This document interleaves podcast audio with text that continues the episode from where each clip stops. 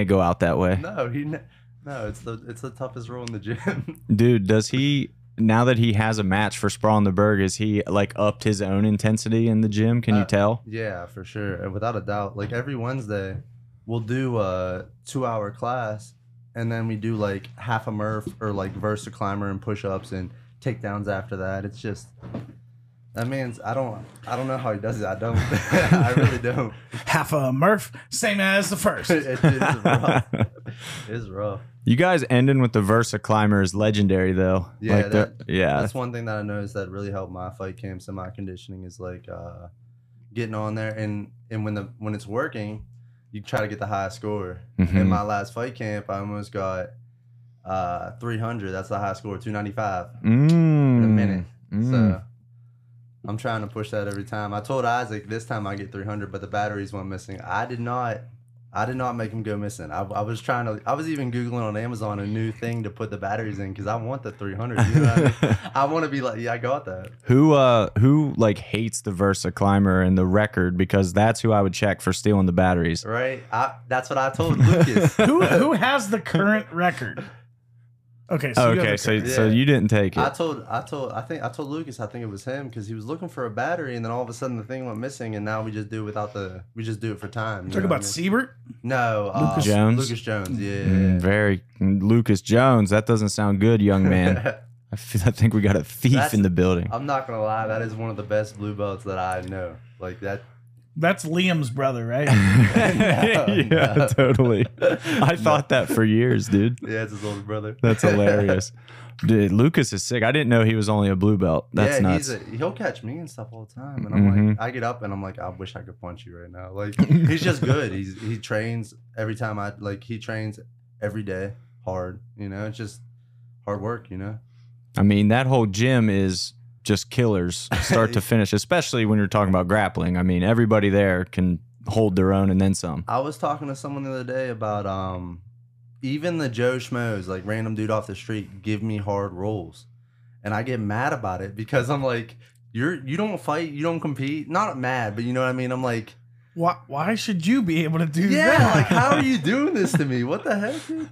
But it's good. It's good for the whole, you know, so the whole gym. It's everyone in there knows what it's about, you know. Do you ever get in on those like younger kids wrestling classes? All the time. Yeah. I get beat up by high school kids all the time. All the time. And it's humbling. It's like a different world. That whole area is just like they're just a bunch of killer kids. Yeah, and it's rough because I'll go back to work and I'll miss a couple wrestling practices. And the first one back, every time I get taken down and I feel like I'm a stone. Like I hit the ground and I can't move. And then like a couple weeks later, I'll hit the ground and I'll start transitioning up. But it's like you feel like you're a rock and you just get stuck on the ground. Because these kids feel like a stone. They've been doing it since they were 6. You know what I mean? Yeah. They're savages. And they like. And they've been doing it with Isaac. Yeah, and they love the fact that they can beat up that MMA fighters. You know, and we can't hit them. Sure. We can't do anything. But they're all good. They're all good kids. They all push me. They all make sure that. No one gets hurt, you know what I mean? But they give it to you. Yeah. Any chance they can. Do you notice so obviously you're on a 3-fight winning streak right now. You're kind of like hitting your stride as a pro fighter. Do you notice a bigger target on your back in practice now as you like start getting more successful? People are like, we need to humble Patton a little bit. Yeah, sometimes. Sometimes, yeah. For sure. Like it's when I'm if they can see I'm like kind of like not tired because I try not to show it, but I'm like feeling a little bit. That's when they like crank it up a little bit, and you just gotta weather the storm. Then eventually it's your turn, you know. And I love when it's my turn, you know. That's all you gotta do, weather the storm. Dude, that was one thing in the Rico Talley fight specifically. I remember you weathered that early round 1 storm, and then from there, man, you just started putting it on him. And by the end, you were in full control. You were feeling it, feeling the crowd. You were loving it. You could tell that you were just in the zone. Is that something that you think is just kind of inside you, that ability to weather the storm, or? Is that something you had to develop?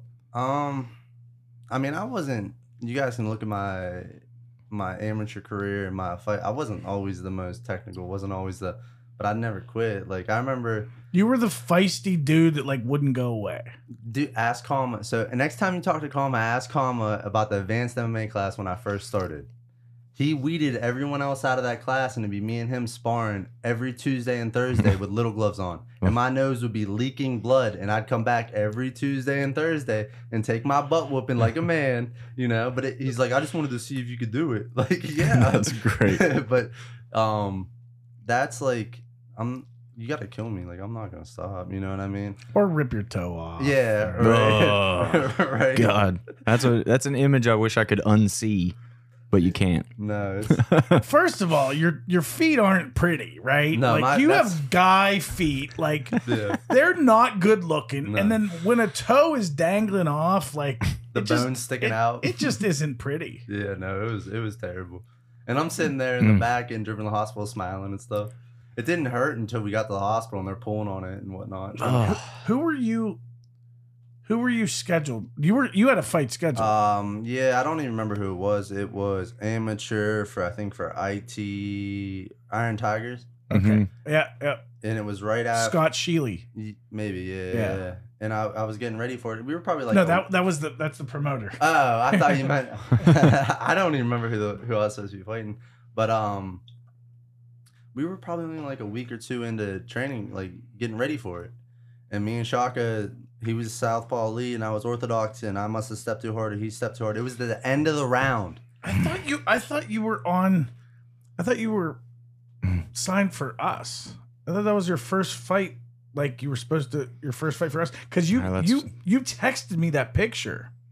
Nah, because it might have been. Maybe. And I was like, bro, well, maybe it wasn't.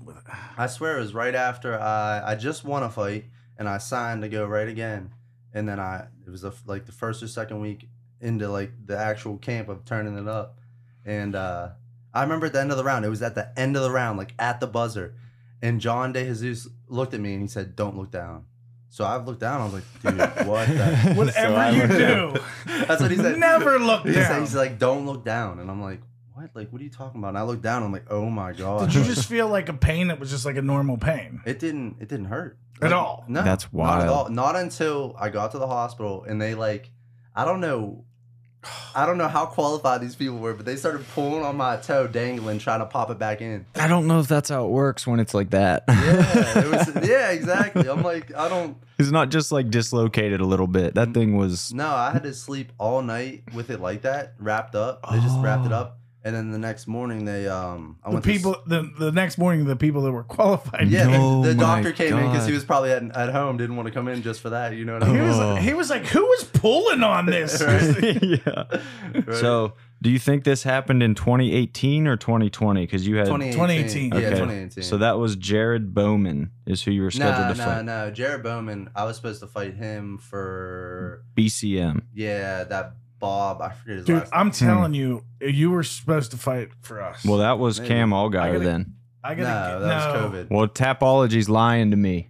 Well, just because, like, Tapology doesn't know when he signs a contract. Yeah, it probably wasn't announced or nothing yet. If they were legit, they would know. Right, right. You got to tell him, Danny Palm. Leak it to Tapology. He's our Tapology guy now, so that's good. So we've got updated. You guys can check. Tapology. Sprawl in the Burgh has a Tapology, too. So that lineup, dude, when you go through that lineup from top to bottom, it's just nuts. Oh, I know. The people competing are crazy. I know. All levels, too. Like, it's crazy. The talent that the jiu-jitsu in Pittsburgh now has is just ridiculous. And I can't believe you guys are bringing in Isaac's opponent and PJ Bart. Like, that's just, you guys, that's nuts. Dude. Yeah. The card's sick. And Dempsey's opponent is huge. Yeah. And it's like, I'm debating how I'm going to feel after weigh-ins if I want to stay and watch. Like, I'm going to want to stay and watch. I know. But I'm not going to want to be around people. You know I know. I mean? You know how I am in the back. I'm just, like, sitting here quiet. Like, just don't talk to me. I was just going to ask you about that because, obviously, the cut to 45 has been a blessing for you because when you tried to make 35, dude, you could do it, but you looked like you were on death's door every time. Right. I was like, this isn't good, man. Yeah. But 45, you definitely got more energy. You seem a little more chipper. Still not fun for you by any means, but it's better. So how do you think you will handle that for Sprawl in the Burgh? You think you're going to stick around or peace out? I plan on bringing my meals and trying to find a microwave, eat my food, and then just hang out, you know, as long as I can. That's sick. I want to see all my teammates and my coach do well, you know what I mean? Mm-hmm. I seen him on here talking about he doesn't care about it. Not that he doesn't care, but his biggest concern was me winning my match. Yeah. And I messaged him right after. I'm like, Coach, I appreciate you so much. Like, you're the man. You have no idea. He's just he did say that. Different level of human being, man. That's just, it's nuts. He's like, first of all, the number one priority is making sure Justin Patton gets a win on Saturday night. Yeah, I was like, of course. Yeah, Isaac would say that. Yeah, I'm like, what? It was August. It was around August 1st or 2nd. Because I texted you, I said, bro, oh my, OMG, I'm so sorry. So I don't think you were fighting for us. No, I swear it was like IT, because I just, who did I just fight before that? I literally just came off a win, and then I was just trying to turn it around and do it again. And I texted you on August 4th. It says, how are you? Caden, my son, just said to me, Dad, I can't stop thinking about, remember Coach Patton? I can't stop thinking about his toe. Can't stop thinking about his toe. Yeah, that was just pure brutality. Yeah. I mean, that toe is like, I mean, we have to show this. Like, we have to edit this in. Yeah, we'll throw that on the screen, dude. That's nasty. Yeah, I never knew bones were that white.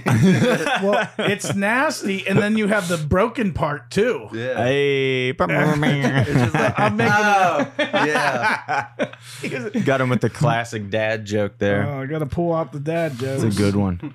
Dude, we talk about how incredible Isaac is. Have you ever seen him like less than awesome? What's his flaw? I need to ask everybody at the Mat Factory, because he's like not a real human. He's mean. You know what I mean? No, he's mean. He's not. He's rude. Dempsey's the mean cop at the gym. We're talking like, ask anyone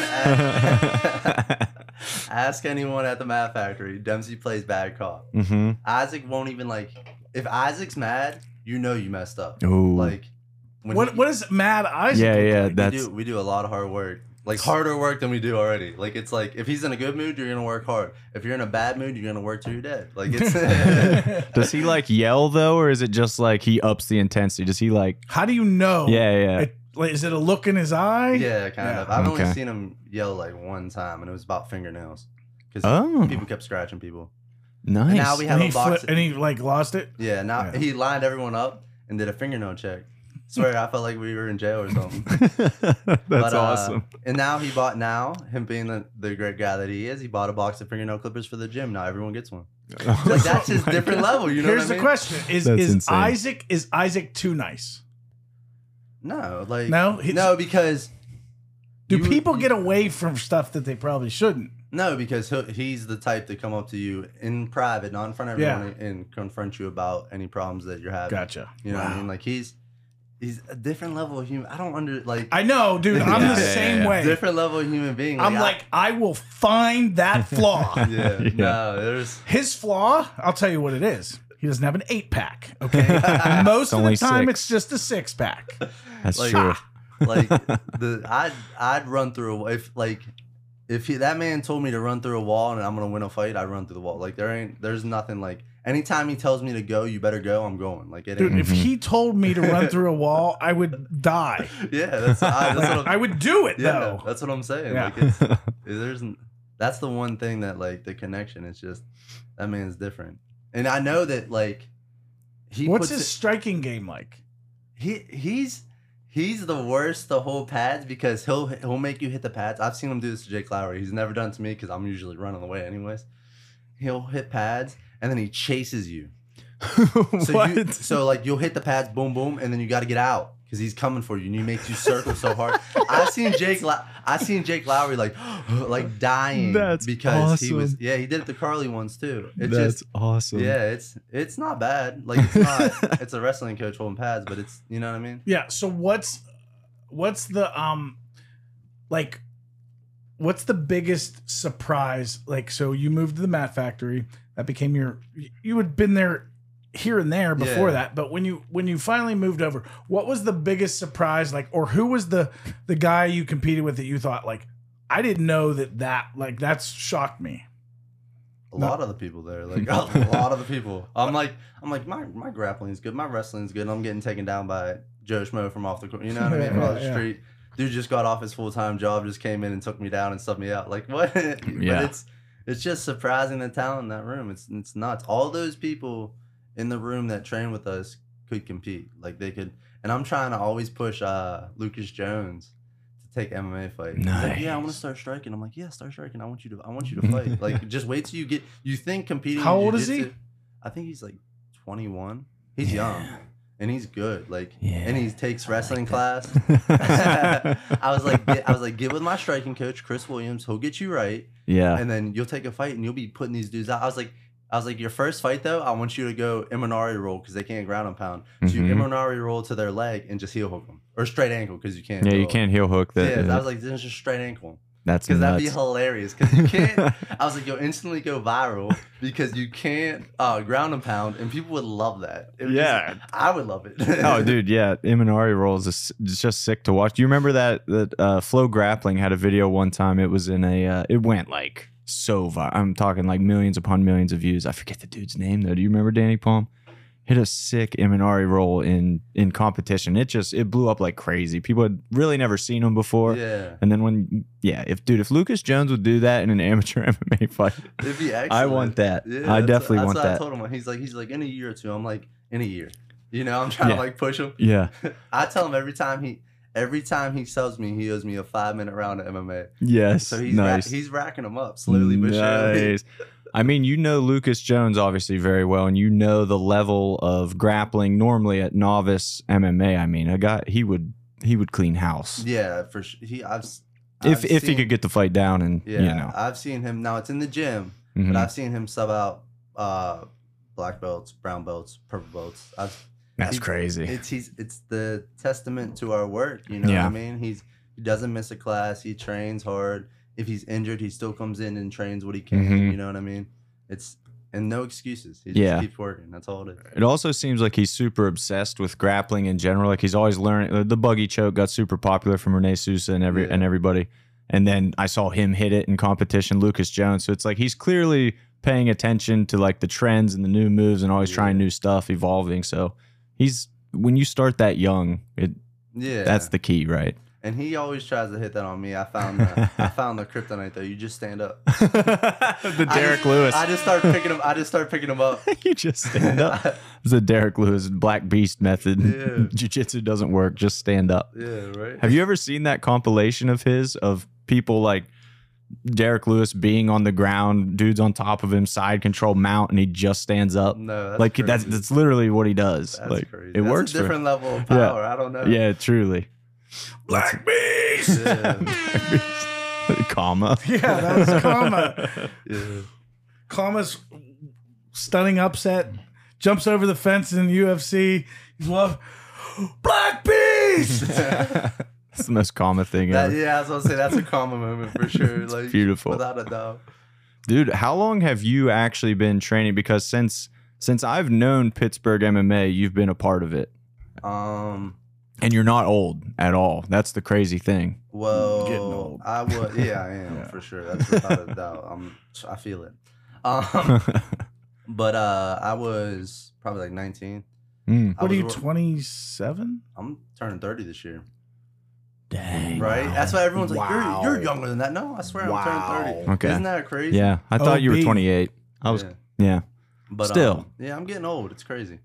But I feel like 30 to 35 is like your prime. You know what I mean? Seems that way. I start to feel I feel like I'm strong now. Before I felt like I was a little kid. I finally feel like a man. You got man strength going on. Got a little hair on my chest. Oh, nice. We'll have to update your fight poster. Right? That little three curly hairs. Right? I'll start drawing them on. I'll take a picture.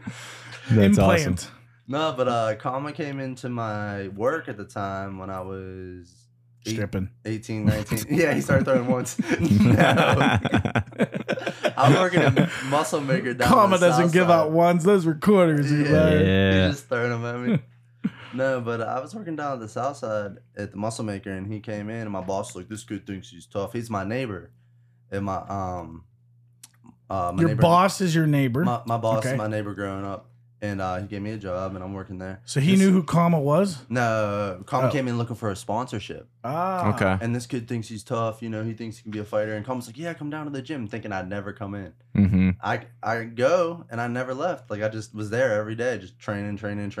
I loved it, you know what I mean? And don't get me wrong, I took my fair share of butt whoopings. Like, Mark Cherico, Ryan Areola, Karma, Jay Steve, mm-hmm. Shaka, all those dudes used to put it on me, you know what I mean?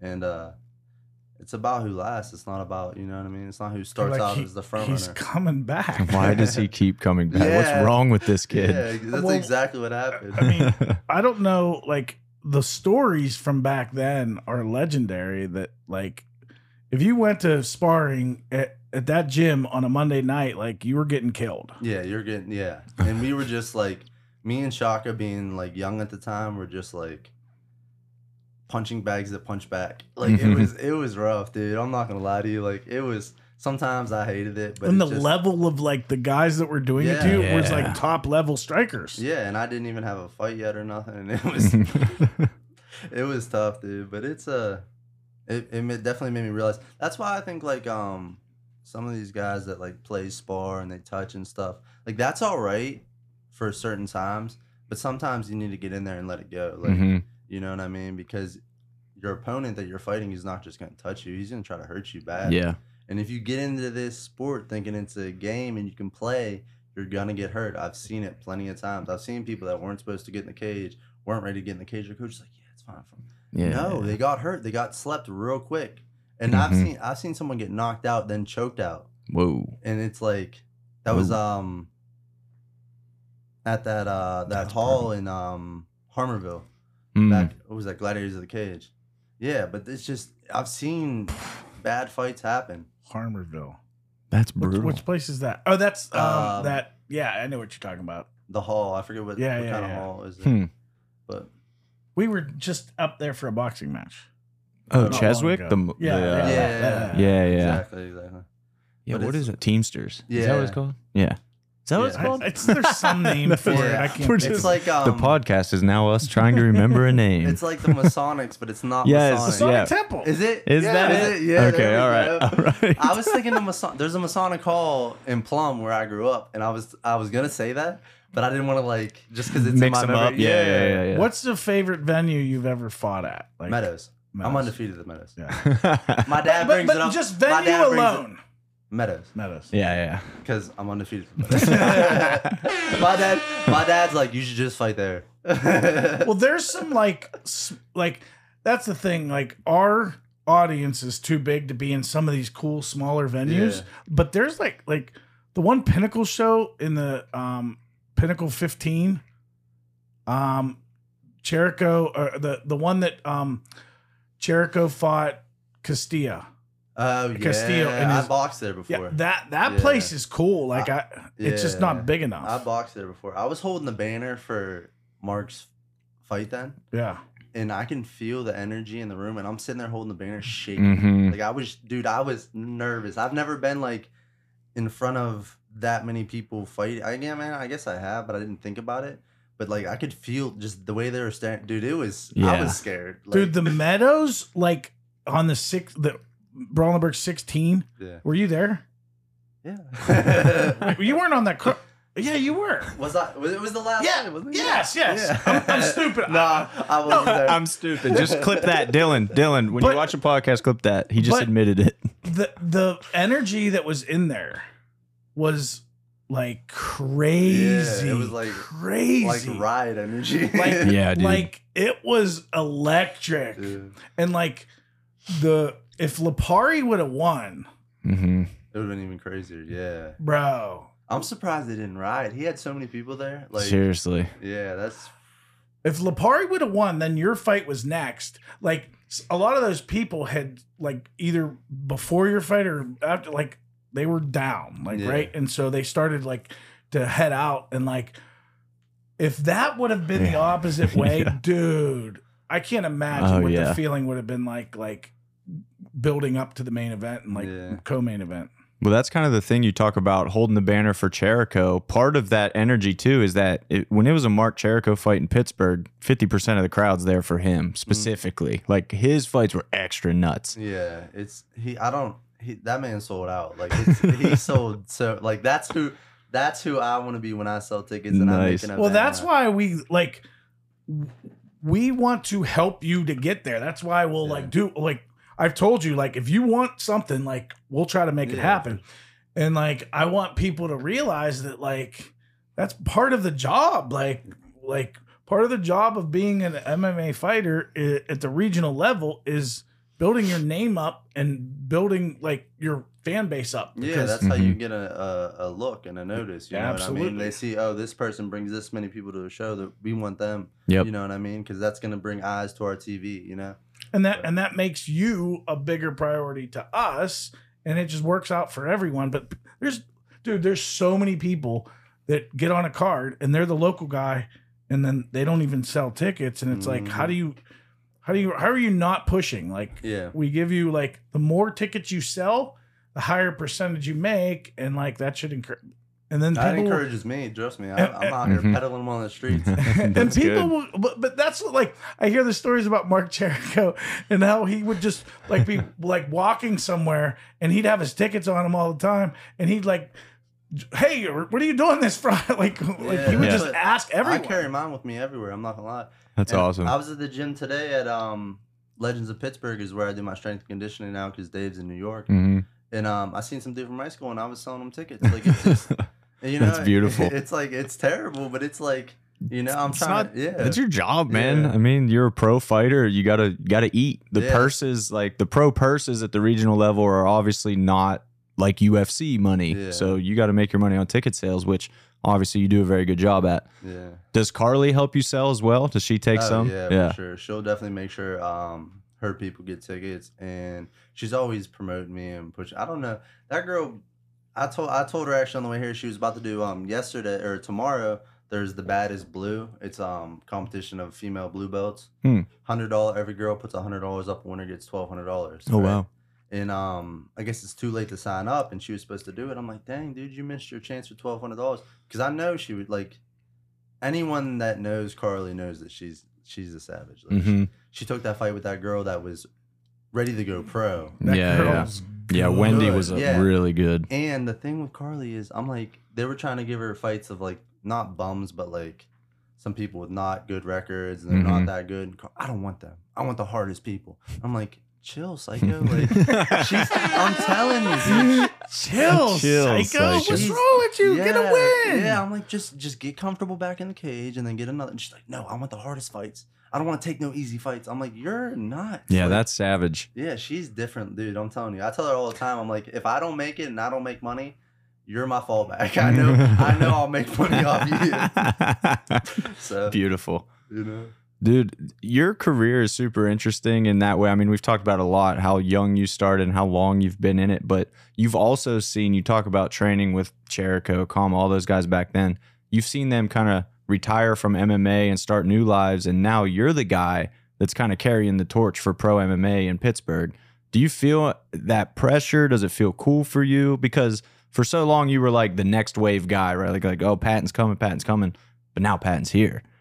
You know what I mean? Yeah, I kind of feel like I was never the guy to get the shot. Like, I don't feel like I was the one. Like, people think I'd fall off. People think it's not a sprint, you know, it's a marathon. And I feel like I made the right moves then, seen what I was bad at and developed what I needed to be this level and to show everyone that I'm still progressing. I still can be better. I don't feel any pressure, honestly. I just try to, one thing Dave Sachs told me is we build the pyramid up from what?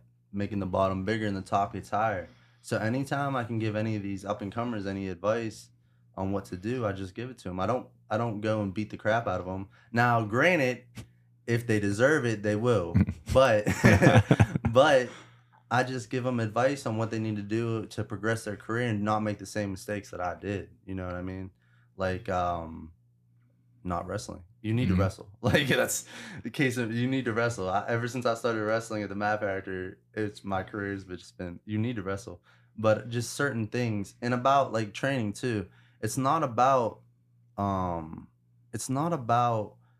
working out the hardest and doing all these extreme workouts and killing your body. It's about every day when you get done with training, think, did this help me get closer to the UFC? Did this help me get closer to Bellator? Did this help me get closer to PFL? Am I going to be able to support my family with what I'm learning today? You know what I mean? Yeah. But everyone thinks it's just go out there and punch the bag as hard as you can and get super tired. Like, how's your technique though? You know what I mean? Because I guarantee you, when you get super tired, your technique's going to be crap, and then I'm going to exploit you. But that's just different levels, you know, different levels of thinking, I feel like. What advice has someone given you that you were like, that sticks in your mind, that like someone said something to you that you're like that comes back to me all the time? A lot of the stuff I had talks with Dave. He's even before Mark Cherico, before Karma, he's been in the game forever. Yeah. Went to ATT, went up to Chicago. Just a lot of the stuff that he and me and him talked about, like the pyramid, different ways of training, different thinking about training. Anytime I had a problem and I wanted to really complain, you know, I had strength and conditioning with him, so we had time in between sets. So I'd be complaining, and he'd give me a solution to it. Yeah, he told us about that. I believe it. Dude, I was Patton. We just bitches all the time. No, but he's just, and he's real rational thinking. You know what I mean? Like, he's like an he's not an emotional, like, reactive person. Exactly. He's analytical. I like that. Yeah, I like that. Well, that's the, like, so when I think of the Patton of old, right? Yeah. I think of like super emotional and reactive, and like you were an emotional person, an emotional fighter. Yeah. And as you've matured as a person and as a fighter, I see like that maturity in your game too. Yeah. Like, you can be methodical now. You can be like, I saw you when we first met as like a wild card. Yeah, that's I thought, honestly, when I first started fighting, I thought that's how you had to be. I had to get angry. I tell people this all the time. Yeah, I had to get angry. You know, you had to be all, but that takes so much energy out of you. When I'm just chill and I'm hanging out until it's my time to warm up, and then it's my time to go to the cage, now I get to be that animal. You know what I mean? I don't have to be that animal all the time. It's just, I have to be that animal when it's in the gym and I'm training, and I have to be that animal in the cage when it's my time to fight. But other than that, I'm not wasting my energy. You know what I mean? I was having a conversation about just people talking about if you go out and you have cauliflower ear and someone tries to challenge you and this and that, I bet you show them you. No, I'm like, yeah, dude, I bet you can beat me up. That's all right. You know what I mean? I don't have anything to prove to anyone. That's not, you know? And that's one thing that actually Dave Sachs told me. He said about taking bad fights and yada, yada, yada. You don't have to prove you're tough. Anyone can look at your videos of your amateur fights and see that you're tough. You know what I mean? Show them that you're good. Show them that you're great. You know what I mean? And that's just, I'm just trying to be smarter and better. And that's what I was going to say too. Show them that you're smart. Like, show them that you're a smart fighter and not just like a, that's the patience. That's the maturity in the game that, like, I've seen the most from you. I mean, obviously we've seen you like literally transition from a, you know, a kind of a wild card. Like, you didn't know what you were going to like focus on in a fight. Like, you could do anything to, like, you're a grappler now. Like when we've had talked to people who were fighting you and they say, what are you scouting on Patton? Well, he's a grappler. He likes to, like, that was not you. Like, that's different. Like, right. So as you've matured in your, you know, personality and you were started this game at 19 and you're now what, 32? I'm turning 35. But you're gonna be 30 soon, and so all that maturity and all that's all showing in all aspects of you. Yeah, I think what you said about guys challenging you in public, which is stupid. First of all, if you guys do and he head kicks you, you earned that one. But Forrest Griffin had a quote one time that always stuck with me, because guys, I guess, would do that to him too, which is doubly stupid because he's 6'3", 230 when he's not, you know, just in general, you don't want to challenge that guy. But he was like, Yeah. He's like, I never do something for free that I'm good enough to get paid to do. It's like, why am I going to fight you here? Yeah. I get paid for this. Yeah. It makes sense, but that does show restraint for sure. Yeah, and I think that, you don't have nothing to prove to anyone off the street just because, you know, regardless of where you're at or they have a bad attitude or whatever, it's just, you know better. You know better now. Would 19-year-old Justin Patton take him up on that offer, though? Yes, definitely. For sure. So he would have did it for free. If you want to see what I'm talking about 19-year-old Justin Patton or like young 20s Justin Patton, your stare downs. Dude, I've never seen stare downs like young Justin Patton. Yeah, that's the intensity and I thought I had to bring. Now, granted, I still like to get real close to my opponent and look in his eyes and see. I always tell everyone, you can see what someone wants to do in a stare down. I can see if you're going to stare at me, we're going to bang it out, and it's going to be a tough fight. If you like to look away and stuff, I guarantee you, you're going to shoot. You know what I mean? You're not going to want to fight. I'm going to break you. But... All right, so how was the stare down with Cam? Cam doesn't stare. He wouldn't really look at me. Yeah. No, exactly. I knew he was going to shoot. And I tell Cam every time I see him, I thank him. Because that's the fight that changed my game. Made me realize that I need to wrestle.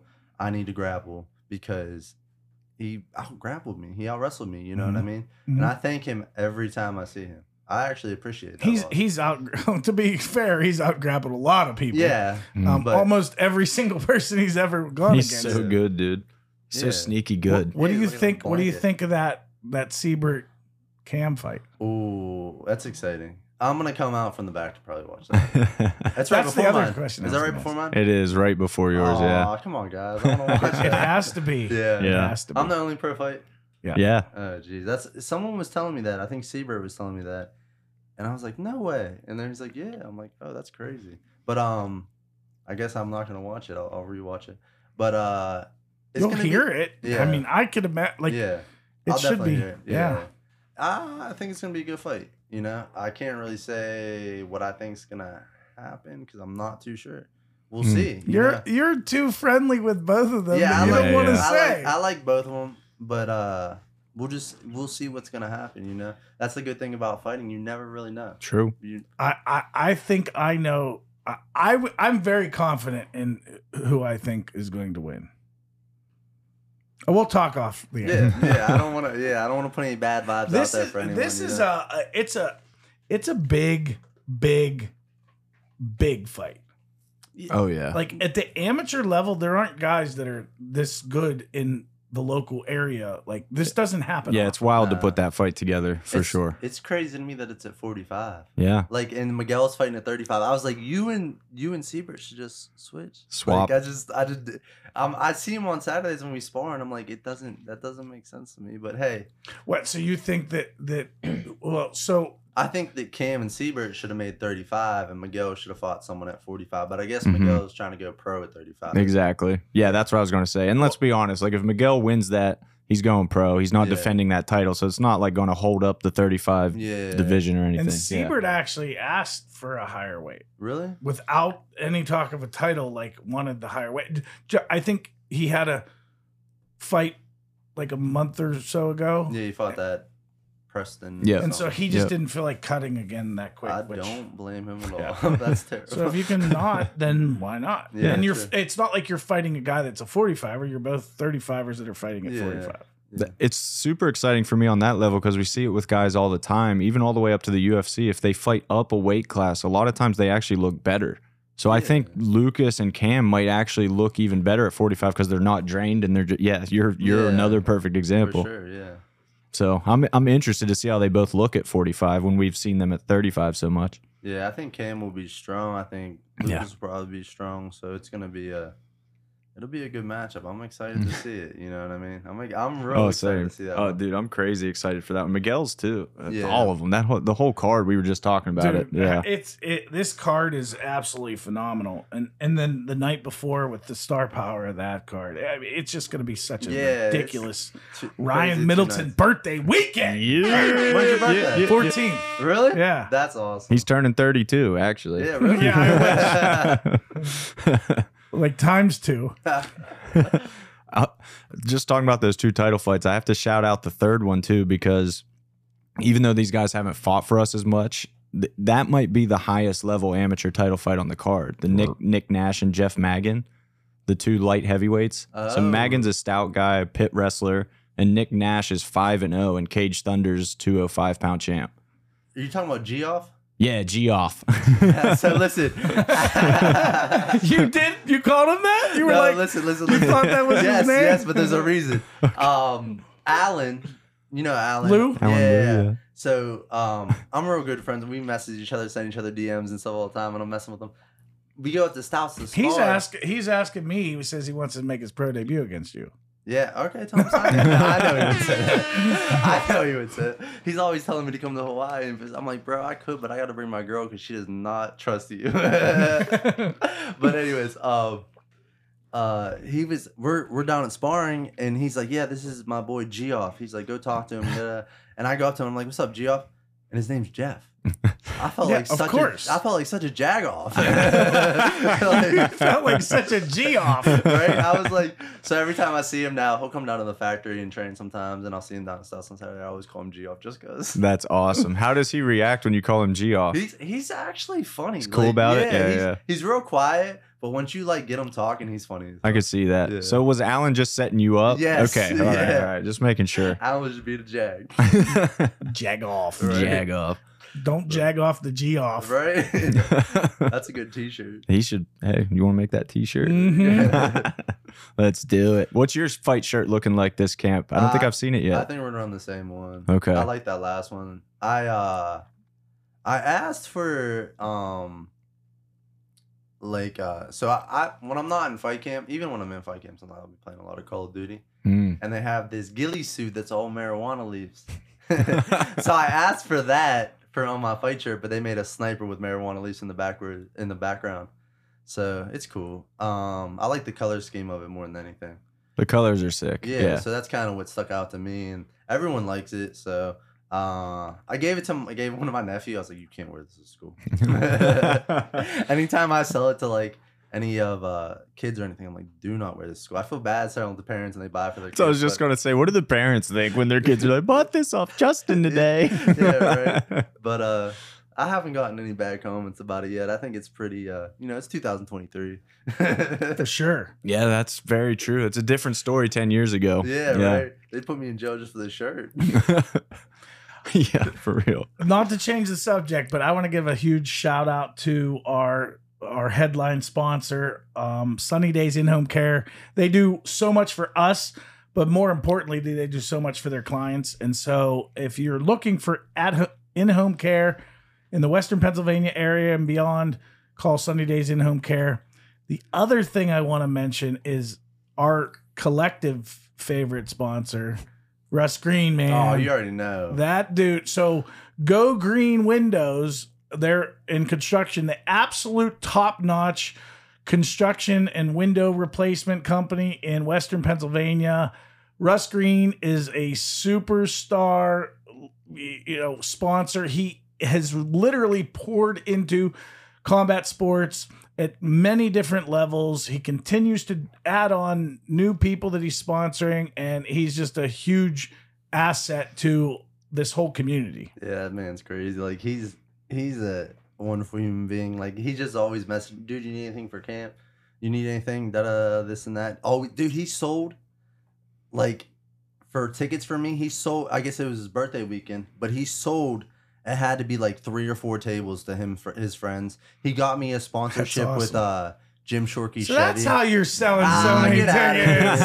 He's got minions. It's all Carly and Russ. Yeah. I'll give you a percentage. You know what I mean? Like, that's awesome. Nah, but he gets me sponsorships. You know what I mean? Yeah, and dude. He's always like messaging me, making sure I'm cool. How's camp going, dude? You good? And normally like when people message me stuff like that, I'm like, yeah, but. Russ is involved with it. Yeah, so you know what I mean. And he's so solid. Funny story. So, like, I own a remodeling company as well, and we do windows. We had a job where we had like Russ did our first job for us, and it was installing Pella windows, and Pella windows are a different animal. They're wood windows. They're like a different breed. And he did, like, dude, slammed a home run. It was perfectly done. So Go Green Windows, they're awesome. Nah, yeah, I believe it. That's what I was going to say. It's the ultimate testament for Russ. That's how you know Ryan's not kidding, because he literally uses Russ for 247 roofing. Yeah. Ryan's the kind of guy, the more you get to know Ryan, if the quality's not there, he doesn't care. Like, he's not going to do something just to do it. Yeah. Yep. If you're not doing it the right way the first time, you're not doing it for me. The right way the first time, this guy. Dude, I always like watching the evolution of your tattoos also. Your guy, Antonio, I got to meet him. He was awesome. I met him at Bibby 16, actually. I like him. He comes to most of my fights. I think he's out. He's going to be on vacation for this one, but he's done. Does he sponsor you? Yeah, nice. He sponsors me. Just give me with tattoos, discount tattoos. Sure. Yeah. Nice. It's crazy because I was talking to someone about this, and I said every time after I fight, I usually go see him. I get a tattoo. I get right back to fighting. You know what I mean? I get right back to training because you want to take like at least a couple of days off. They say take like a week off, but you know I'll wrap it up and train with it. As long as you're keeping it clean, you're not going to get infected. But yeah, he's been doing it since, dude, it had to be like 2017. He's been sponsoring. He even did my brother. You know what I mean? That's awesome. So, yeah, he did Caesar. I sent him the picture of when I was elbowing the Bengal tiger, and you could see Caesar right there. And I was like, dude, look, your tattoo. He was geeked. Yeah. And that's like, we'll go in and do a tattoo, and we'll just sit there and watch either like Joe Rogan podcasts or fights. And we just talk about fighting the whole time. That's so good. Yeah, he's a cool dude. So tell the people, like, on the regional level as a pro fighter, tell everyone how important it is to grab onto sponsors and what those sponsors mean to you. And then let people know if they want to, like, there's people that are going to be watching this that like might say, well, I might be interested in sponsoring Justin. How can they get a hold of you to sponsor you? So talk about how important it is for you guys to have sponsors. Well, on the regional level, we don't make a lot of money. So it helps pay for like my medicals, my food, getting to training, any gear, because my boxing gloves got holes in them. My shin pads have holes in them. My gym bag exploded, actually. The zippers. Karma gave me his UFC gym bag from, like, one of his first fights, and I've been using it forever. And the zippers finally broke, so the expansion parts just stick out now. It's just puffed. Yeah. It's just, and Carly's like, you should probably get a new gym bag. I'm like, yeah, after this fight, you know, because I do everything. Like, at my house, my grass isn't cut, nothing. Mm-hmm. Like, I just put everything after my fight. I'll take care of it. You know what I mean? Mm-hmm. I don't care about anything else right now. But it just helps, like, help us from our, you know, with the whole camp, with food, clothes, anything, you know what I mean, that we might need. And what you get from when you sponsor me, you get your name on the banner. You get your name on every shirt that I sell. And this isn't a plug for Justin Patton, but I guarantee you that's a lot of shirts in the arena on fight night. Yeah. When you're at a Patton fight, you see the shirts for sure. Yeah, usually majority of my fans have a shirt on. Yeah. You know, so your logo, your business, whatever will be on every shirt that I sell. I haven't done shorts yet, but I'm open to it if someone wants to pay. You know what I mean? That's the game. And on top of that, anything on Facebook you want me to share, I share your stuff. For Case Specific Nutrition, or Case Specific Meal Prep, who sponsors me, I do videos for them. I just shared one the other day. Kind of went pretty cool. Yeah. And just whatever you guys want me to do, I do. You know what I mean? I'll knock down prices, whatever. I wanted to ask you about that Case Specific video. Before you move on. So if someone's watching and they're like, yeah, I want to see what this is all about. Let me talk to Justin. Like, how can they get a hold of you? Can they email you? Yeah, email pattonjustin@ymail.com. It's ymail. Ymail. Like, I get that every time. It's ymail. I've never heard anyone else with a ymail email. You got one? You have one? Yeah, they literally never heard that before. Dude, every time you tell someone, do they like ymail? Yeah, and everyone always just changes it to Gmail, and they're sending it to the wrong. Yes, shit. I swear. What is ymail? I've literally never heard of that. Oh, it's Yahoo. Yahoo. Okay, but I don't know why. I don't know when I put. He doesn't know why mail. Yeah. It's when not I put email. In my it's stuff to get like I just wanted my name, Patton Justin. You know what I mean? Mm-hmm. And they didn't give me Yahoo, they gave me Ymail, so it's Ymail now. Nice. You got it. All right, fair enough. So they could reach you on Facebook. Is that another Facebook, good place? Instagram? You know, @JustGeneralPatton. Yep. I've typed that a time or two in my day. I've tagged you in a yeah. post or two. Yeah, the tags are aggressive around fight time, but I mean, we got a job to do too, and yeah. that's super helpful when you guys share stuff and engage in everything. So yeah, it helps me sell tickets. I appreciate it. Sometimes I feel bad tagging because I'll always tag the coach too.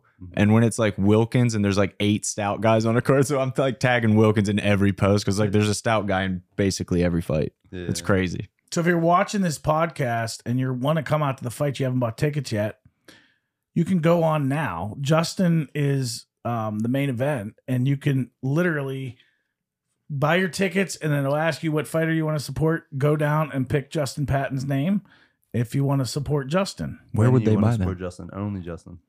That's the only one on the drop down. Yeah, right. Just cross off everyone else. Where would they buy those tickets, Ryan? Did you say? They could buy those tickets at 247fighting.com. Nice. Nailed it. And make sure you choose Brawl in the Burgh 17 for Justin's fight, because we do have an event the day before, Sprawl in the Burgh.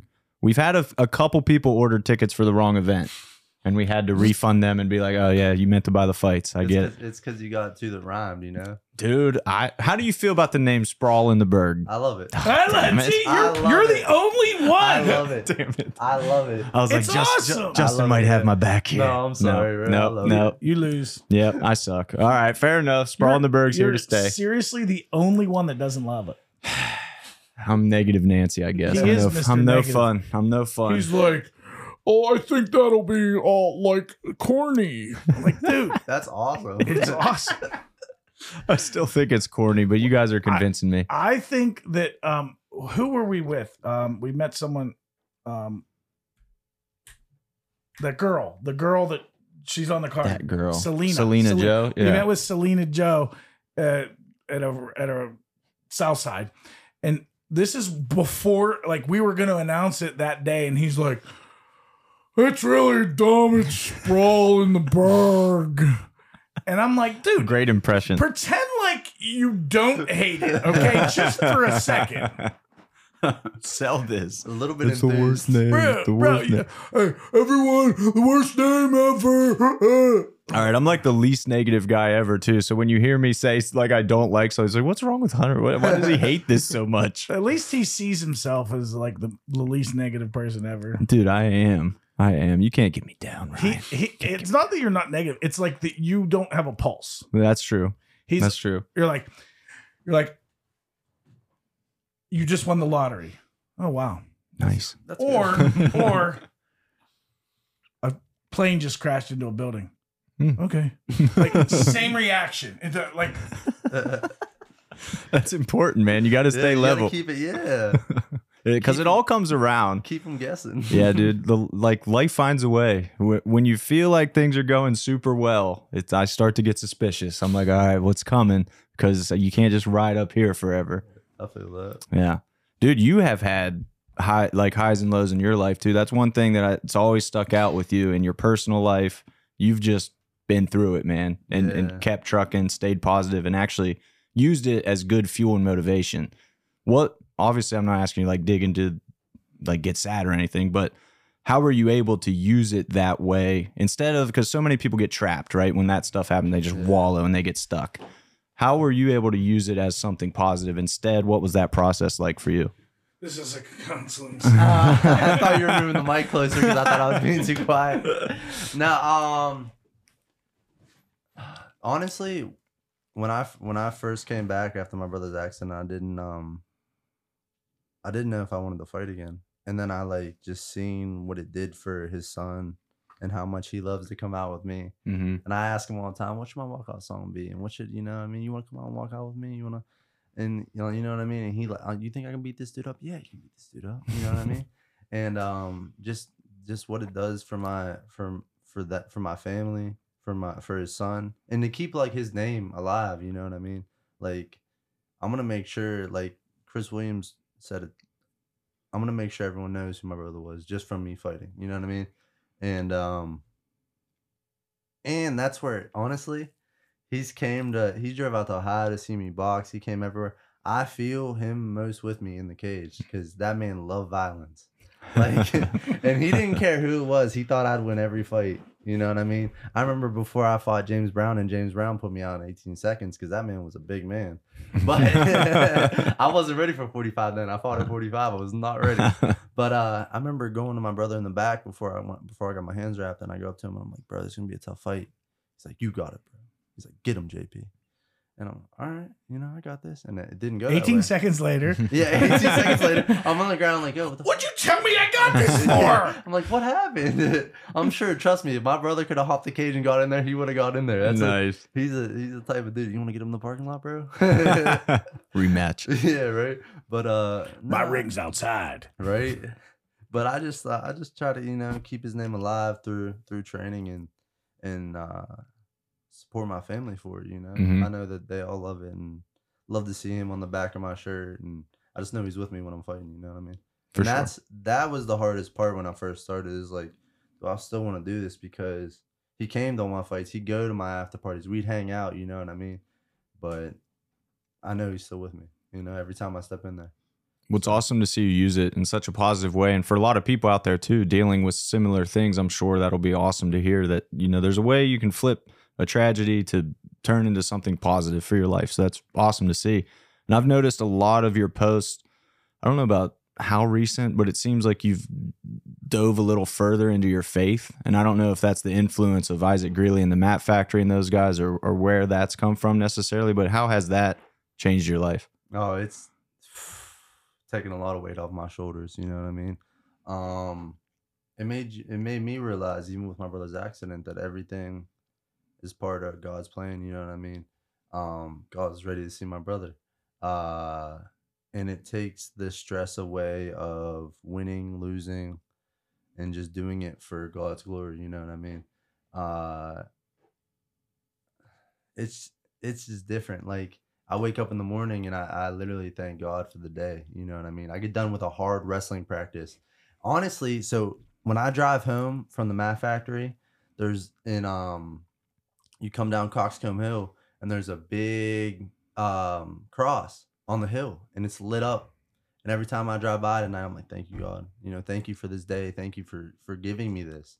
You know what I mean? Because we're not promised every day. And with me having these this blessing of being able to do this, you know what I mean? Not everyone gets to do this.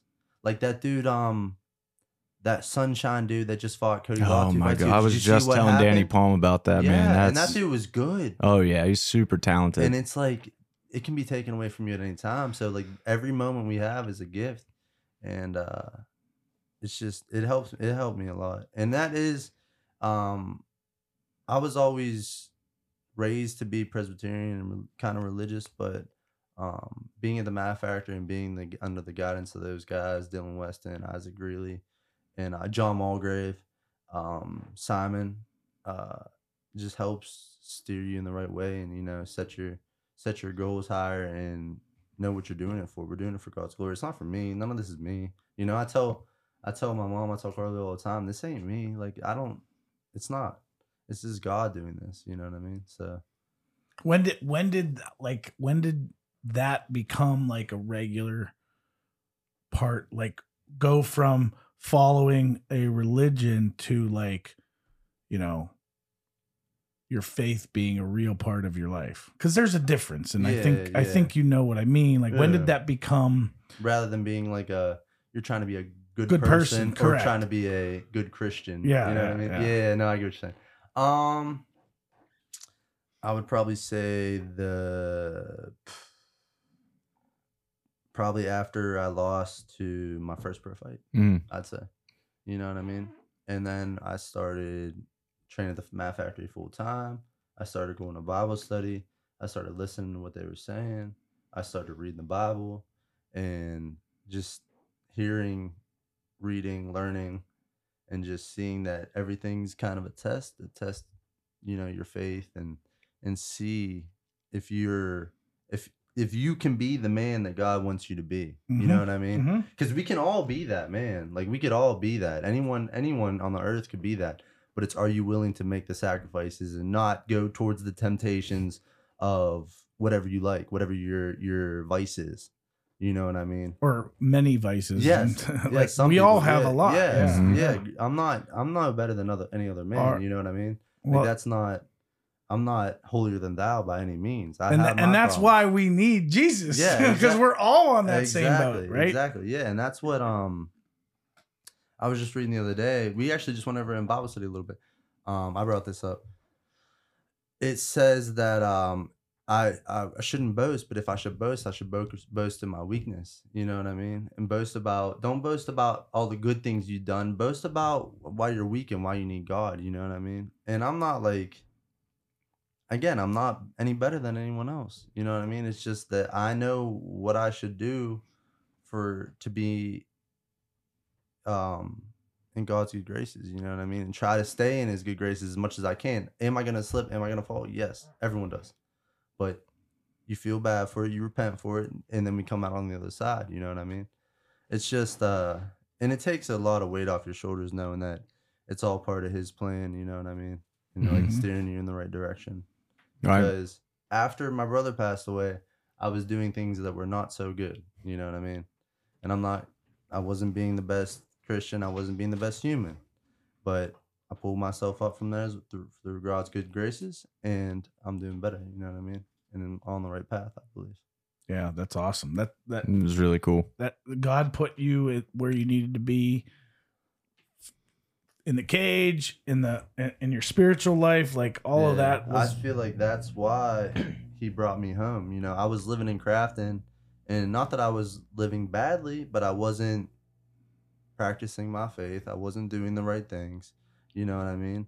And he brought me home to where I needed to be to get in his good graces and listens to Jesus' words and, you know, live the right life.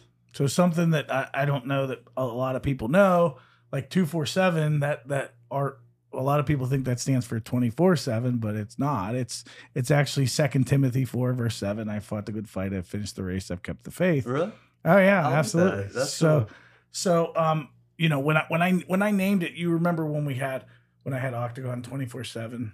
So I wanted to combine that, like the name of that, with my faith. And one night, I told Jim Mooney that, and he was doing a Bible study one night, and they were reading 2 Timothy, and he read that, and he sent that to me, and he goes 247, and I was like, "Oh, that's awesome!" And then that's how it became 247 Fighting Championships. That's awesome. I never knew that. Yeah. That's sweet. I thought it was like just 24/7. No, like, no. And that's why I do this 24/7. The funny thing is, it is like, also that the first logo was like it said the words 2.4.7, so people would know it's not 24/7.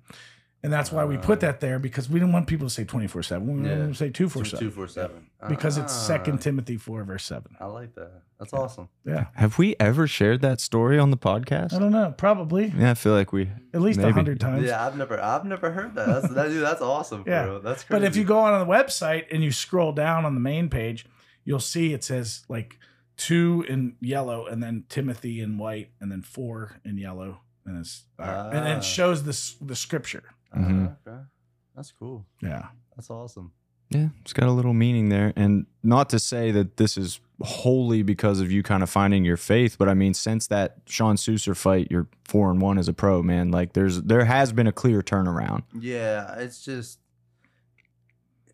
it just takes the pressure of winning and losing off. And it's just, there's no expectation. You know what I mean? I just want to perform my best for God's glory. You know, it's all for him, it's a show for him. You know what I mean? Just to show what I'll go through, you know, but it's just different. Just the people at the Mat Factory are different, dude. I even like every Wednesday morning we train at 10, we train from 10 to 12, sometimes later. We show up at 9 for Bible study. You know what I mean? And just to talk about stuff and to talk about God's glory, and Dylan Weston makes a plan for the hour, and then we have say a prayer, and then we go try to kill each other. It's awesome. It's amazing. That's like incredible. It's amazing. I just don't. Let us pray. Okay, come on. Yeah. And then the next thing you know, Isaac's trying to choke you unconscious. It's wonderful. You're going to meet Jesus now, boy. Yeah, it's wonderful. Like, but So Bible study at 9, which means you're there at 8:45, because as we learned today, Justin Patton is the true professional. He showed up early to the podcast. I usually am early there, sitting there waiting, and then Dylan comes in, and then everyone comes in. You're used to cleaning the mats ahead of time. I clean the mats after usually. Okay. I usually do clean the mats after, just because I like the peacefulns of Mark Meadows can clean the mats, I can clean the mats. Like, when you worked at the academy, like, you were cleaning the mats afterwards. It's just a habit. And it's like there's a peaceful thing. You think about your training, you know what I mean? Think about, like, it's just you keep your toes clean. But it seems like the old academy mats, the Fight Club mats, like that seemed to me like a lot more mat space. Oh yeah. Like, for sure. Yeah. Than the new space, and like that seemed like a lot of mat to clean. Yeah, for sure. Definitely. It took a while. But those mats got soaked a couple times. Yeah. Yeah, right? Right? Jeez. Glad Karma has nothing to do with that. Is there anyone living in there or renting that space out now? I hope not. I hope that landlord didn't do that to anyone else. Because it's like, it was like a beyond structural problem, you know what I mean? Yeah. With all those apartments they were building up the road, and the flow of water, anytime it rained it would come up. Yeah, you know, he had to get out of there, and it sucks because that was a really good spot. It was a lot of room, multiple cages. You had the cage, 2 cages, you had plenty, like, so much space. So now for cage work, I get to. That's one thing I'm trying to do is I don't have to go wrestle. I get to go wrestle. You know what I mean? Because it's a privilege. Like, everything we do is a privilege. I get to go down to All-American and get beat up by Nick Brown and his kids. Lucky are you? Justin. Let me tell you. Yay. Let me tell you. The last couple times I went down there, we went 3 rounds in a row, and I feel like I got hit by a train. I love the working with Nick Brown him. Express. Yeah, I love welcomes you. I love working with him, but it is tough. Dude, this is fun. Go ahead. Imagine how Ethan feels. Yeah. Ethan Hayes. Yeah. Ethan Hayes. I know. We were talking about it before you fought. I don't know the dude's name, but when he fought in West Virginia, I missed one of the weeks, and he went like, I forget how many rounds. It had to be like 6+ rounds with Nick. And I'm like, dude, I guarantee you were hurting the next day. Like, there's no way you're not hurting. Yeah. What did he say? He was definitely hurting. He was 100% hurting. It's like, dude, you left me. I'm sorry. Like, Ethan's not one to mince words about that either. He's going to have fun with his pain, I feel like. Yeah, he'll straight up tell you. Yeah. It's funny. And it's like, oh, dude, it's just rough going with Nick sometimes, dude. He'll put me on the cage, and I'm, like, pushing back, and I know I shouldn't push back because I know he's going to throw me.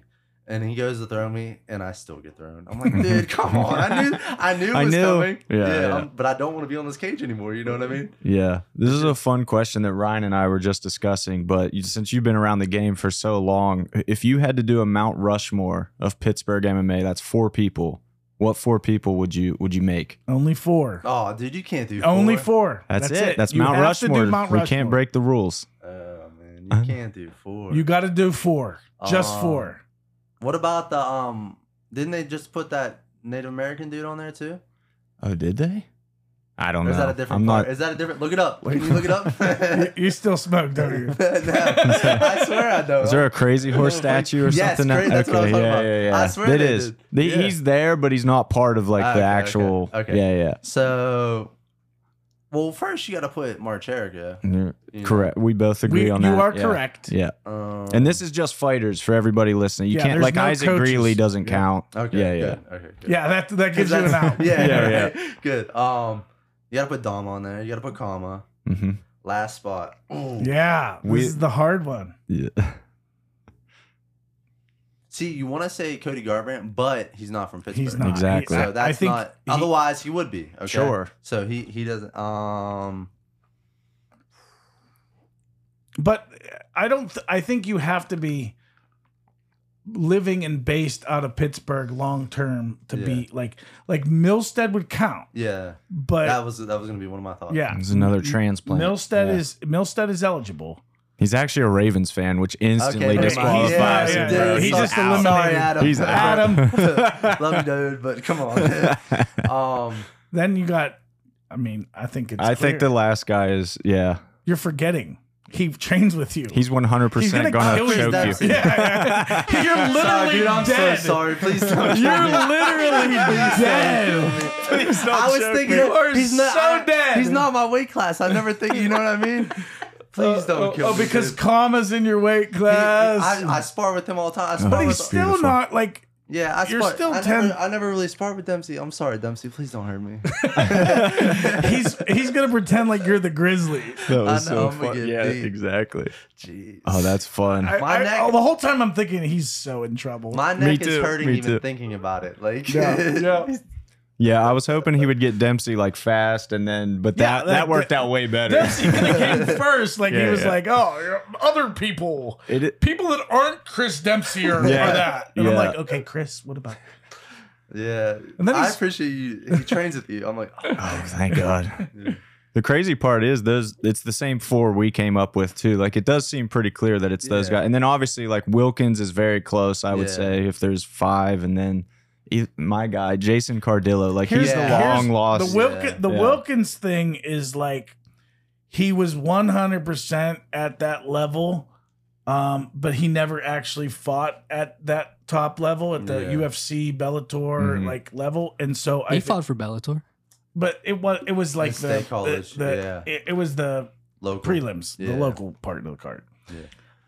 He also had some of his biggest fights away from Pittsburgh, which I think hurt him a little. Like Atlantic City, he would go to. That's the other thing is like he wasn't like one of those Pittsburgh always fighting and Kama wasn't for a while until he smartened up, wised up. Yeah, that's what I was saying. They keep bringing me in to die. Yeah, that's why they're like we got a gorilla. Okay, I'm in. We'll give you $500. Like, literally the biggest mistake I think fighters make is if you can fight at home and sell tickets, that's what you got to do. Yeah, and now there is more pressure. I feel like fighting at home. You go away, it doesn't matter. You don't have your fans there. You know what I mean? You mean in the moment? Yeah, because when I'm in the back and I'm like, dang, I don't want to let all these people down. But Mike did that, but he took busloads to Atlantic City, so he still had this double-edged sword there. Like, I want the pressure. Yeah, built different. Yeah, nah, I agree. I don't. Granted, like it comes down to it. There's a good offer and it's a good fight. I'll go travel somewhere, but right now I like fight for you guys. You guys treat me well. You know what I mean?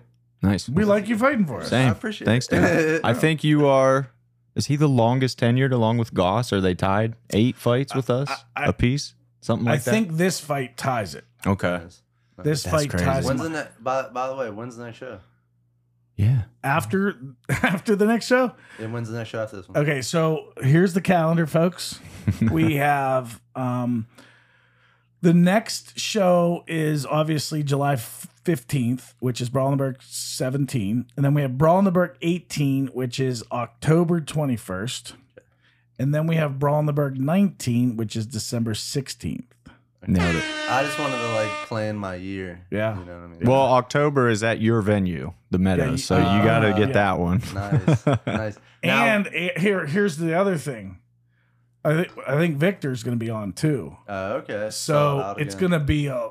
Yeah, it's gonna be a sellout. It's gonna be a party again. Yeah. I actually predict if you're both on this card, I think we're gonna sell out a month or two in advance. Like whatever. Just wait to get your tickets. See what happens. Yeah, wait at the door again. I had people messaging me as I'm going to the fight. Yo, can I get tickets, bro? I'm going to fight tonight. Like, what do you? Wait. And we were sold out that show. We had. You saw the messages coming, and we kept messaging all the fighters saying, like, if you have tickets that were past the point that you can turn those back in, if you have tickets, you need to turn them into us now. Yeah. And this was weeks out. We sold out online 3 weeks ahead of time. That's crazy. And this is a venue.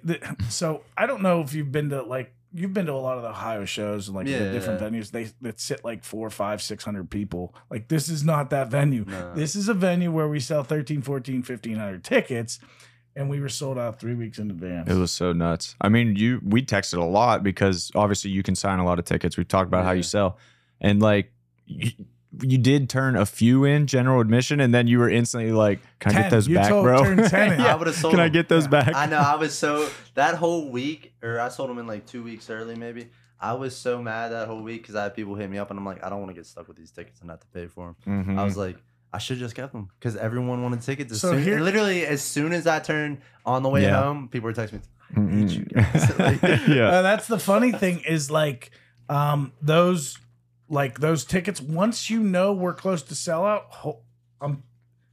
hold on to them, because like we can direct people to you. So, if we know you got them. But you were over that threshold. Like, so our contracts are designed a certain way where you get like extra you know, incentive to sell a certain amount, and you got over that max threshold, so you were golden. I know. I made the most I ever made fighting the last fight. I was like, whoa, nice, that's great. That's what we like to hear too, man. That's awesome. We love to have you have big paychecks. Like when people talk about fighting locally, and they see like, what do you make? Oh, I make $400, and $800 if I win. Like, if our fighters sell tickets and win, they make a lot of money. They make thousands of dollars. Yeah, I made like $5,000 last time. Yeah, so that's crazy. That's like, nice.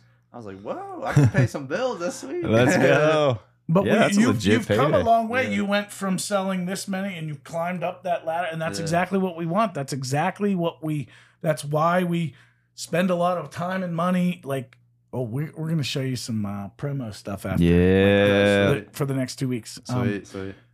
After the not live here. Yeah. But yeah, you'll like it. They're pretty sweet. I'm excited. There's exciting stuff. 22 The Point as well is back. Like, did you follow that or watch that or anything? My neighbor has to be like awesome dude. He gives, every time my dog's out, he gives my dog treats, takes my garbage cans up. This dude's like 75, 80 years old, John.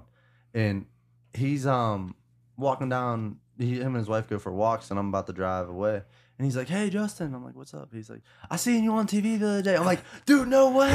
I'm like, "Did you like it?" He's like, "Yeah, you beat that dude up." I'm like, "Yeah." It was just that's cool. What I do. I was that's like, so it's cool. Awesome. It's cool because he'll always see me out back when I'm letting my dog out and stuff, and we'll talk and stuff. And I'm like, "Yeah, I'm skinny right now. I'm cutting weight. Yada yada yada. I'm a fighter." And I don't know. Like sometimes you tell people that, and you don't know if they really like.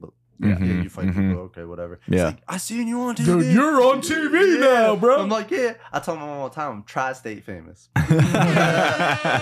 that's your next. Well, Justin the General Patton's such an iconic nickname. You got to keep that for the shirt. But tri-state famous is a good shirt too. Right. I like that.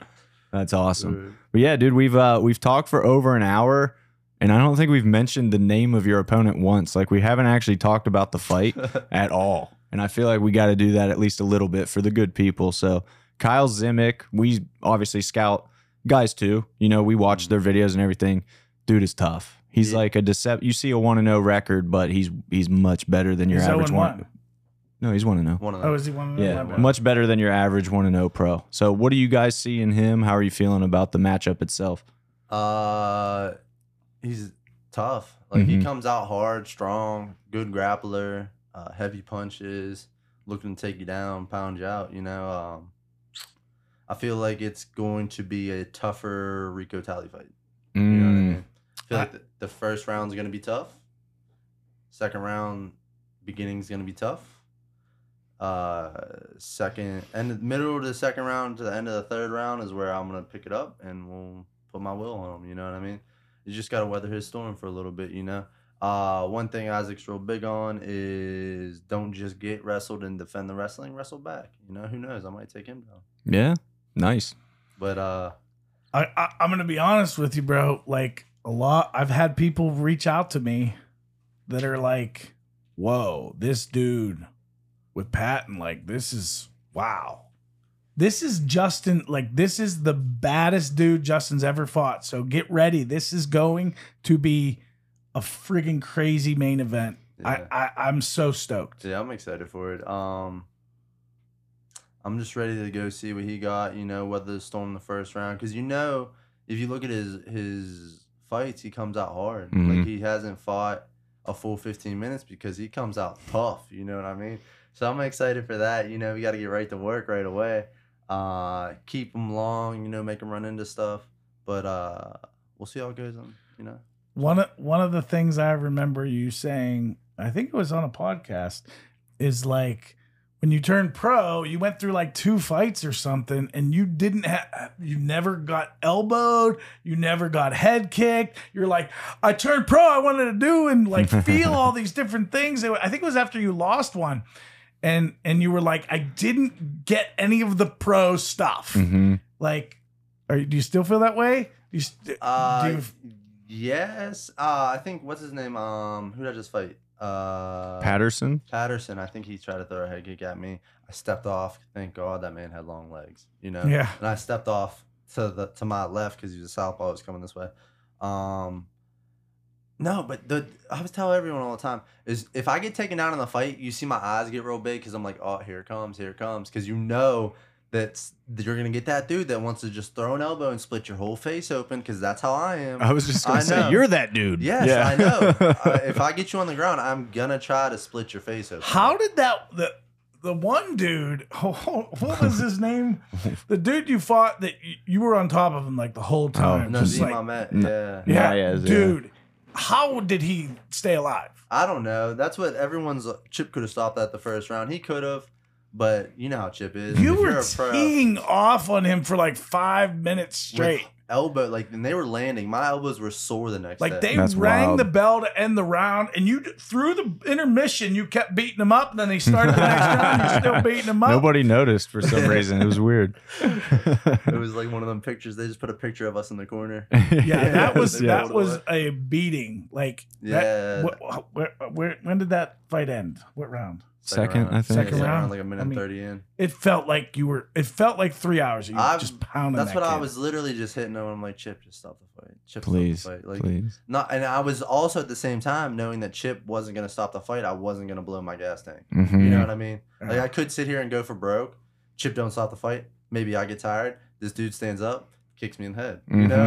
So I mean, to me, that doesn't sound like that's much faith in the Isaac Greeley system, is what I'm hearing right now. No, because as soon as Isaac Greeley says green light, you know what it is. You know, that's what he just said, green light. You know what I mean? And then you go off.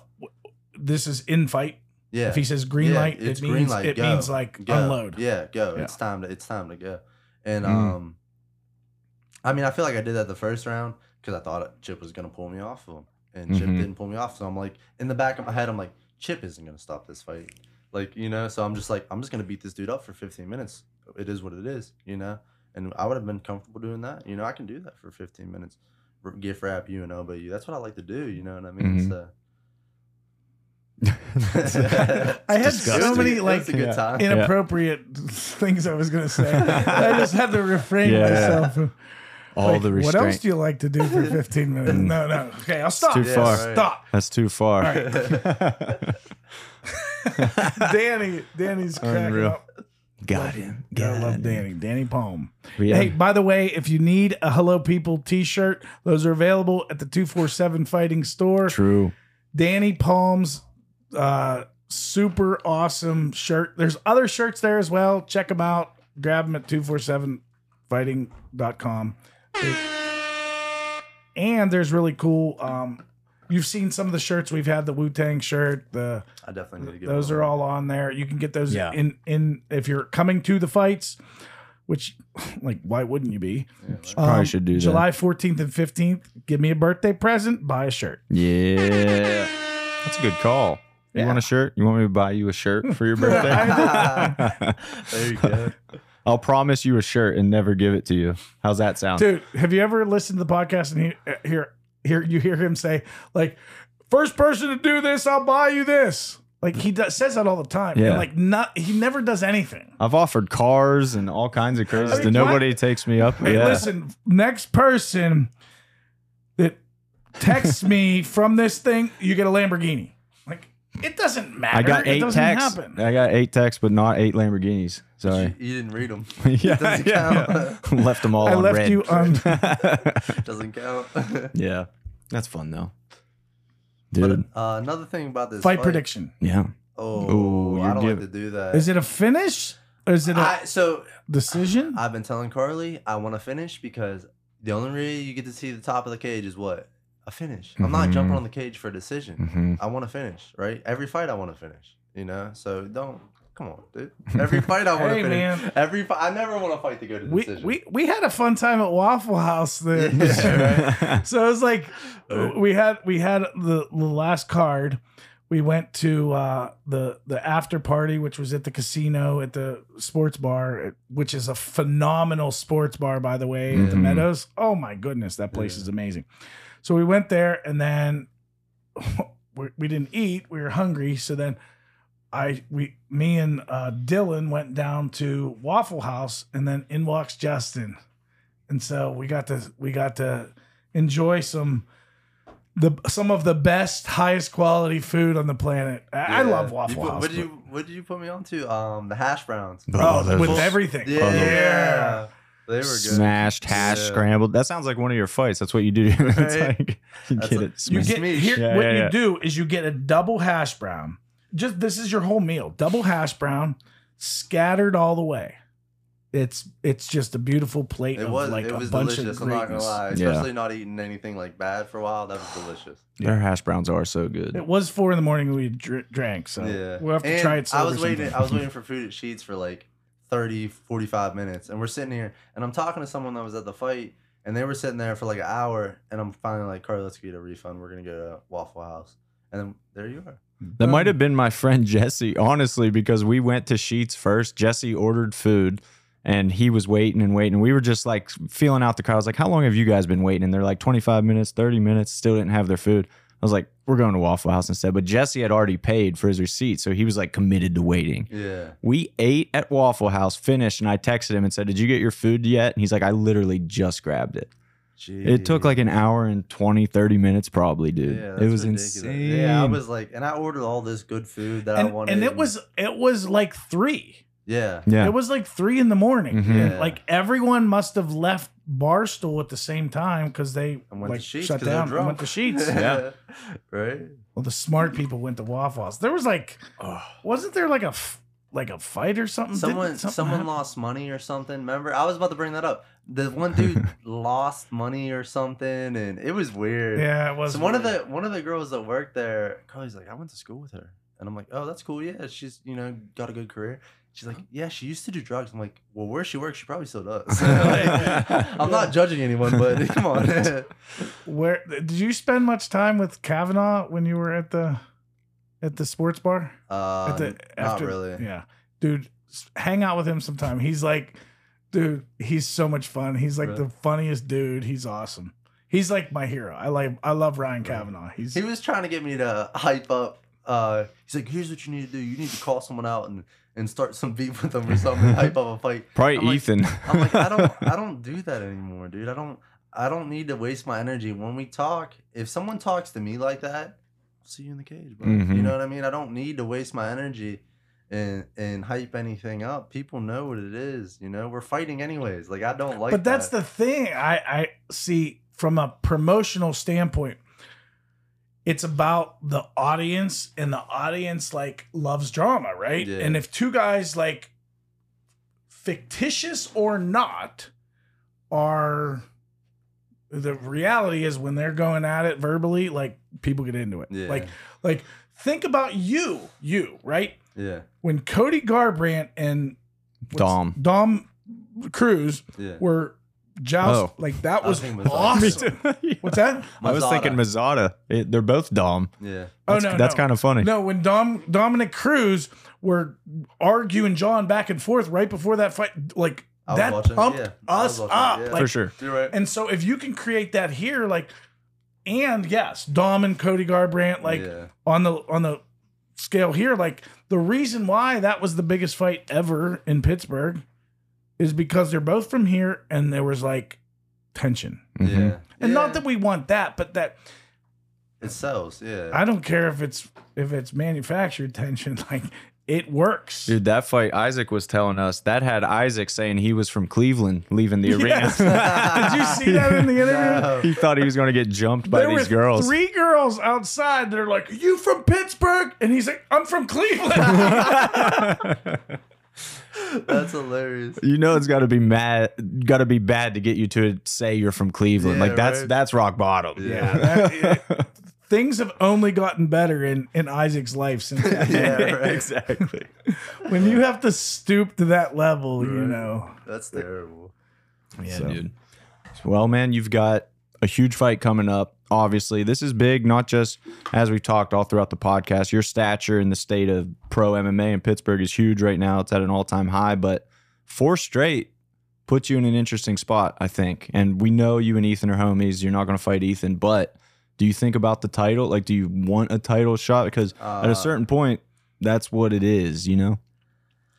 Is the title shot going to help me get to UFC, PFL, Bellator, anywhere where I'm going to, you know, and help you guys look good? And you know what I mean? Like, if that's the case, then yes, you know what I mean? I think not against Ethan. We've already warned. Granted, like, as long as it's not against Ethan, yeah, for sure. Yeah, yeah. Mm-hmm. You know what I mean? Because is that something that's a goal of yours? Like, win a regional title, win a 247 title? Because I'm not going to burst anyone's bubble, and I'm not just saying this to pat us on the back, but we don't give away titles like a lot of people do. Yeah, no, I would definitely, I'm definitely interested in it. That'd be a good, you know, feather in my cap, and then help me get to wherever, help you guys boost your stuff. So I think that's a good. You know, maybe 1 more, 2 more, and then get someone, you know, to fight for that. Because we at one point, you and Ethan didn't train much together, and we thought that was the fight that was going to happen. Yeah. And then while we thought that was going to happen, you two ended up training a lot together and becoming very good friends. Yeah. And so that fight, like, we didn't know it at the time. Yeah. And so we're thinking, okay, these two are going to end up fighting. Like, if he wins and he wins, like, that's probably the fight. And in the meantime, you two became like bros. Yeah, we were BSing. Don't become bros behind our back.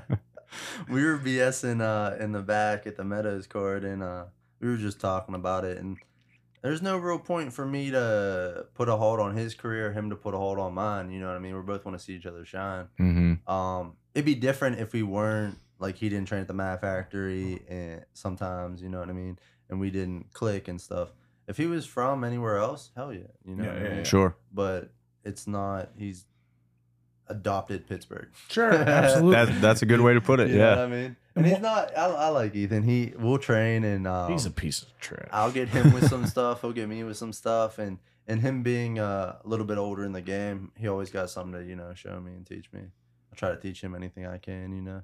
But it's good. Don't put up with his. I mean, it's never ending. Yeah, that guy. I mean, despite the pet raccoon and his redneck accent, he's pretty smart, actually. Yeah. It's surprising. The crazy thing is, like, he's a perfect color man. Like, he does. He's really so good at it. Have you heard him do color? No. For us, yeah, he's done color a couple times. He's really good. Yeah, dude, he's a good commentator. Flood City Fight Night. Too? Oh yeah, so, yeah. I have actually. You would think he would just be like, he did another one too. Yeah, he did. He did a couple. On one I think he did right? 12 at the Meadows. I think he did one at the Meadows, didn't he? Did he not do the one? He did the one where I fought Nazim. There's a time. Yeah, that's the one. Because I remember hearing his voice. Yeah. Well, there's a time when you're like the third man, and that's not you're not asked to do as much. You're kind of chipping in here and there. But when you're the second man, like of a 2-man crew, like that's when you could tell is someone ready or not. And he's he's good. Yeah, man. Right, you would think, like, hey guys, let's grab our straws and our tobacco, but he's actually, you know, well spoken. I mean, he's not as hillbilly as you'd think. Just crunching on Middlesworth into the mic. Hold on, let me spit my toe out. He probably did have a Bud Light though. Oh, absolutely. For sure. You got to stay lubed up in the commentary booth. I respect that. Yeah. Did that just get said? For sure. I know what I said.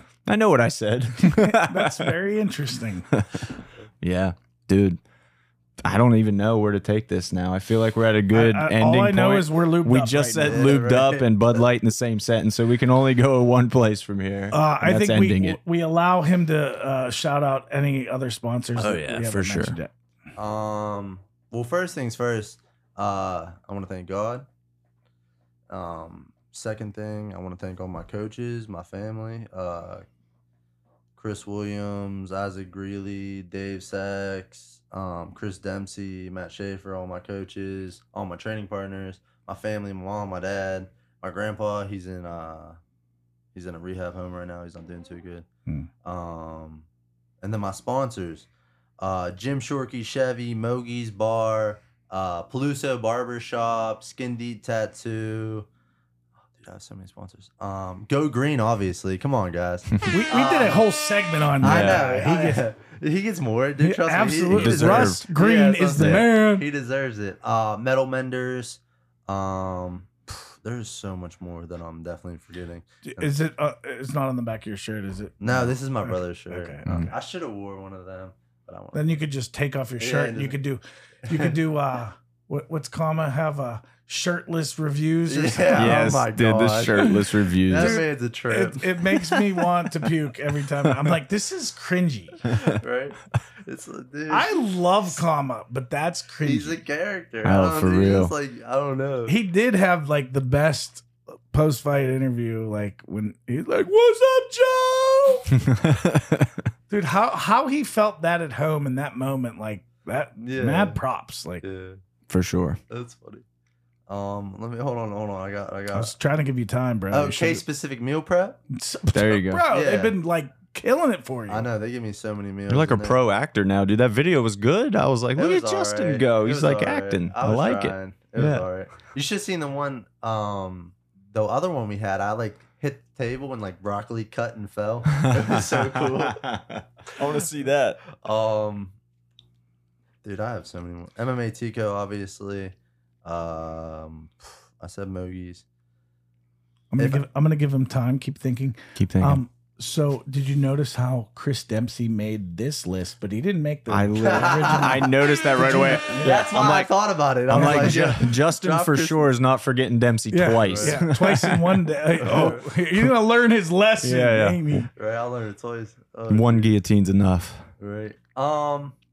Anthony's towing. They always make my banner. Anthony Cannon's the man, always looking out for me, buying tickets, making my banner every single fight. He makes every single one. I just send him the logos and he makes them. Nice. Sweet. That's about it for right now. If I forgot about you, I still love you. You're still on my shirt. I'm sorry. The rehab center?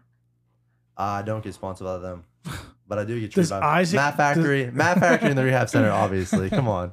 I'm just trying to help you. I live there, basically, without living in the back like everyone else. Who's living at the Mat Factory currently? Dylan Weston, Matt Schaefer, and Julian.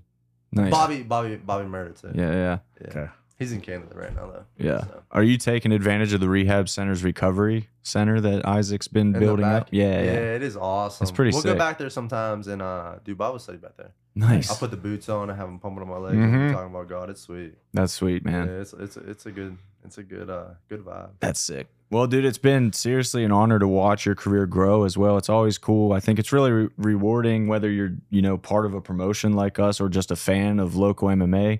It's always like the big reward when you watch a guy go through and then start putting it together as a pro. It's a cool feeling. I'm sure it feels good for you and all the people who have supported you too. So we're honored to play a part in that and help you build that next step. July 15th, brother. It's going to be a banger. Yes, Let's go. I'm excited. Yeah, dude. Thank you. Thank you for having me. Yeah.